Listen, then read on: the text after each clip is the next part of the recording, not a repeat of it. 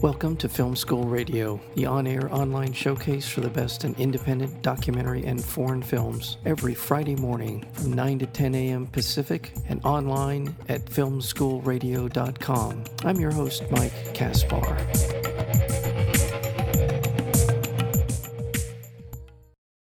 Beginning on Thursday, May 6th, running through May 9th, Turner Classic Movies will be uh, running, airing its uh, fantastic film series, film festival, which is going to be available not only through TCM, but also through HBO Max. And as usual, there's an amazing array of classic films, hidden gems, and special programming. And one of the uh, special programs that will be a part of this uh, film festival is one called Special Collections.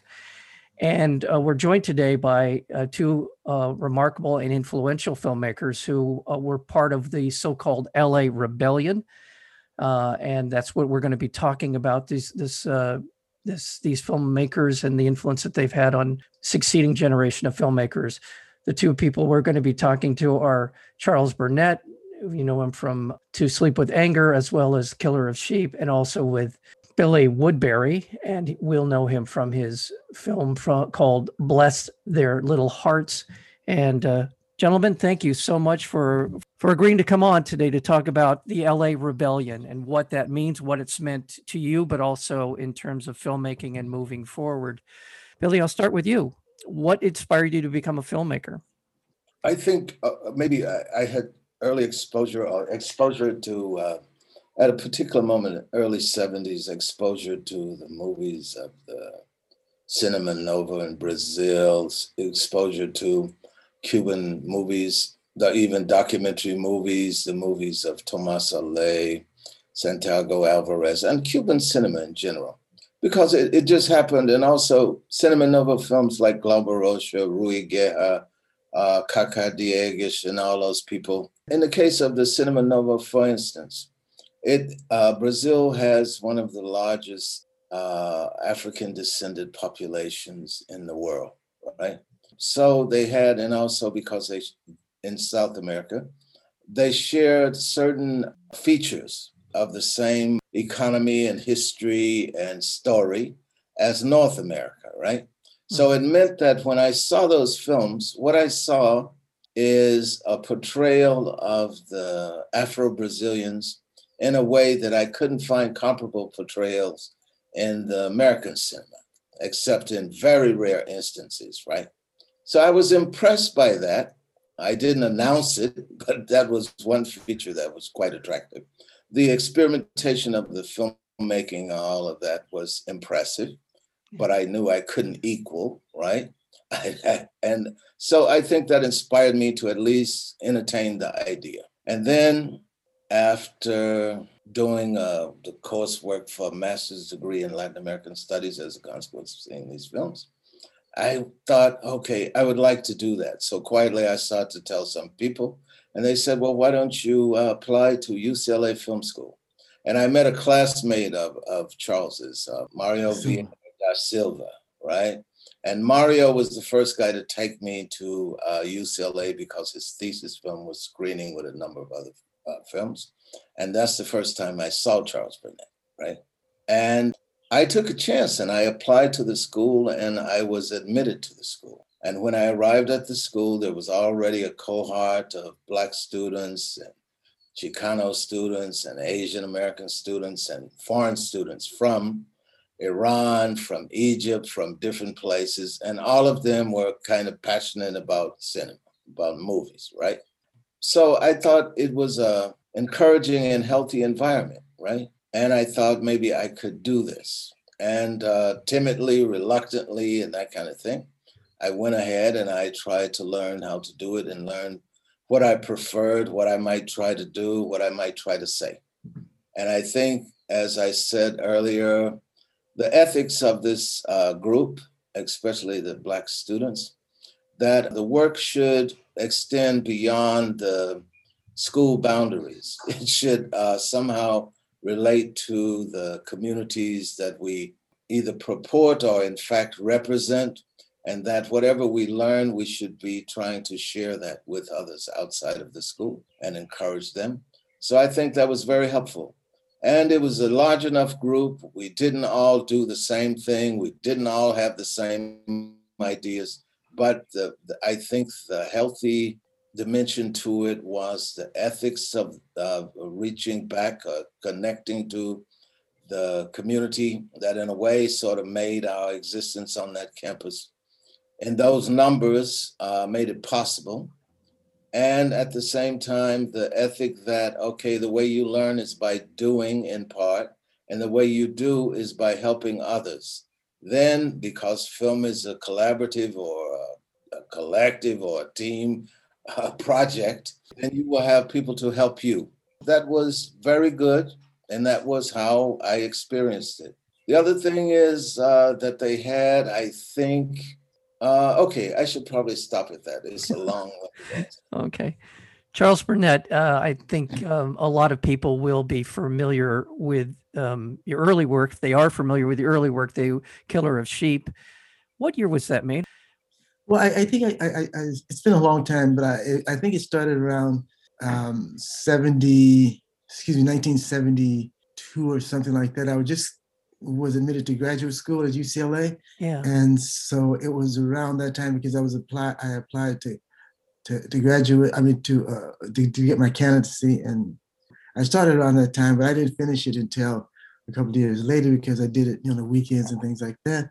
Because I was hoping to do another film uh, while I was working on that one and and then you know we were a bunch of students that were just using equipment and everything and preventing other students from coming in because we just dominated everything you know yeah. in terms of equipment and then they said no you guys have to leave and so he kicked a bunch of us out and so it was during that time i, I had to rush to finish uh, killer a sheep and so that's how that got uh, yeah. made in a sense in a rush sort of way but i i had uh, got interested in, in film because i remember uh, this one incident, I mean, it, it happened or uh, several times. the schools I went to were very bad, you know, and particularly elementary school because I remember being in a class and not knowing what school was about. And the teacher came down the aisle, you know, because we were kind of rowdy in a certain way, and he pointed at different students and said, "You're not going to be anything, and you're not going to be anything."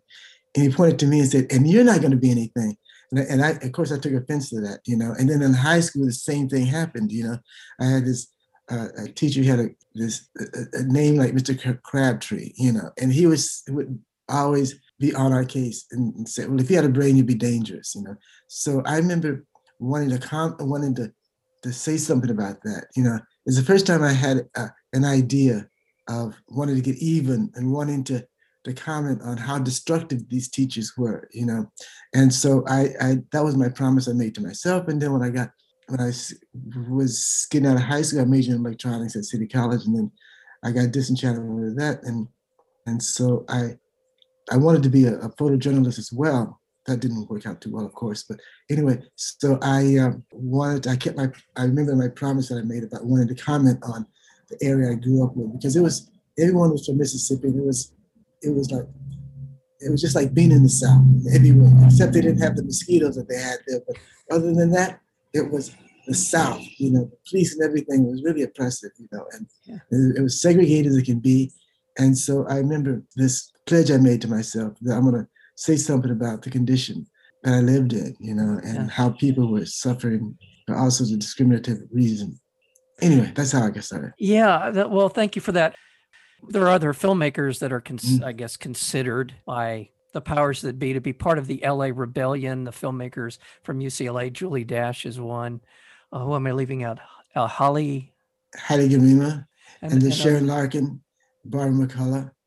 Uh, there was a bunch of, particularly women who don't get the, the names and things like the publicity, but there were a lot of uh, talented women there at the time as well. See, see those last two names again, because I think I spoke over you. Okay, okay. There were there, there's Sharon Alile Larkin, uh, and she's still making films and Barbara McCullough, uh, a bunch of folks. You know. Yeah. Well, I'm curious about I'm curious mm-hmm. about the collaborative efforts because after after watching Bless Their Little Hearts, that you and Billy worked. Obviously, you collaborated on that in in a lot of different ways, and in some ways, Killer of Sheep, Bless Their Little Hearts feel very much like bookends to mm-hmm. a to a story. um, they they seem to be or they complement one another in terms of the Mm-hmm. filmmaking, the style of filmmaking, the stories that are being told, the connection to family and community. There's a lot of things that they share and told in different ways, but nonetheless they they seem to share a lot of sensibility. Billy, is that a fair assessment of of those two works? I think so. I think what happened maybe uh, he didn't finish or put everything into the one to the one he made before. He gave me part two in a way. Yeah. And the interesting thing is, uh, I think, yeah, why not? There's a, a guy from Student Nonviolent Coordinating Committee, Worth Long, once told me, you always need a B side, you know? You have A side and a B side on a record. So, yeah, maybe so. And if people see them like that, okay, it's good Well- company. Am I being fair? Is that does is, I mean it sounds like yeah, okay. Sure. Uh, I think, sure. I think, I think Well, well, well, actually, the he didn't finish the thing because he would have been going on for five hours. So he had this this thing over, and you play it in a way.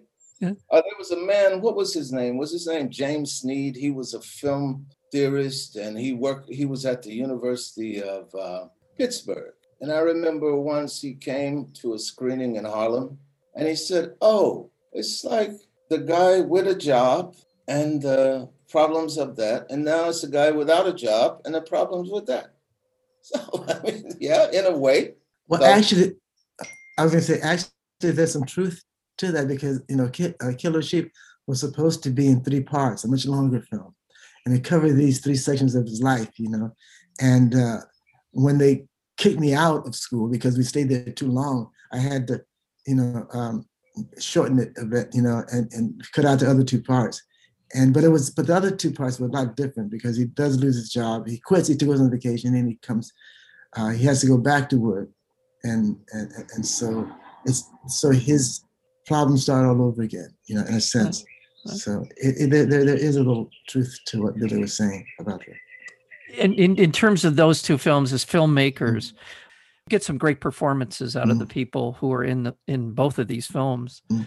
and uh, in terms of sort of grounding you as a filmmaker charles i'll open this question up to you. Uh, in terms of your the learning curve for how to tell a story Mm. uh, what was the takeaway for you as a as a filmmaker moving forward in your career um, it maybe it's a technical a- aspect of it but certainly handling uh, the different actors. What was the sort of the takeaway for you is it I think uh, opening up in a certain way because I was I was kind of like very shy when I was you know quite younger and I, I had a very bad speech impediment. And so I was concerned about would I be able to communicate with the actors and things like that and be able to to, to speak because for a while I had this, this fear of talking to people you know and so that was a process of getting over that you know and one of the things I found that it was sort of a natural thing to, to, to talk to people. Before that, it was really kind of unnatural in a way. That was my biggest fear, talking in front of audiences and things like that. And a small group of actors was, uh, I got over that. And that was a big help. And just in terms of, you know, my, my growing, you know, in, in an environment where uh, to socialize. So, but I think what it was, it was one of the good things about UCLA is that it made you, if you want to make a film, if you want to be a filmmaker, you had to do all these things, you know, Yeah. and they and- and- and sound everything and work with other people, and you have to talk about things that you would normally not normally talk about, you know. So that helped to get over the shyness. But um, you know, I had these illusions at first, you know, like I was really involved, uh, interested in neorealism. So there was this notion that well, you don't use real actors, you know, you use uh, just ordinary people, and you get a better performance. I found that wasn't exactly true. I mean, this is a learning curve, right? You yeah learn yeah yeah, yeah. what I did with Sleep with Anger, I used professional actors and you see how how great it is, you know, and how that even though my actors didn't have any idea for one other one I used, Charles Bracy, who had worked in my other films, didn't have a clue as how to make a film. And so, I mean, I was when I was working on Sleep, uh, uh, Ki- Ki- Killer Sheep, uh, one of the actors, a really good friend of mine, got he got ill, and so he couldn't come one day. And he asked me, he says, "Well, can another person take his place?" And I already shot some film on him. You know, how come he couldn't understand that I can't replace him in the middle of a scene, you know. And then I realized the, the you know the, the, difference and all sorts of things. You, you sort of you learn as you go, you know. Yeah. And that was. I'm I am so sorry. I'm afraid we've just run out of time. I know you guys mm. are on a pretty tight schedule here today. So Billy, I, I apologize. I'd love to talk to you guys. In fact, anytime I would love to have you back on to talk about your film careers and mm-hmm. the storytelling and, and uh, all of the things that you've gone experienced as filmmakers and in life as well. But I do want to let people know that the Turner Classic Movie mm-hmm. Film Festival is going to be starting on May 6th, run through the 9th. And your section is called the LA Rebellion, and it is part of the special collections section of the film festival. Truly uh, love to talk to you some more. So thank you, though, for your time you. today. Really appreciate it. We've been talking with Billy Woodberry as well as Charles Burnett. Thank you so very much. Thank you.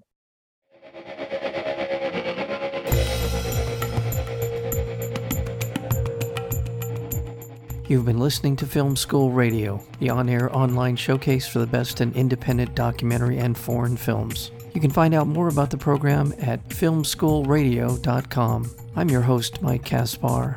Thank you for tuning in, and we'll see you next week with another edition of Film School Radio.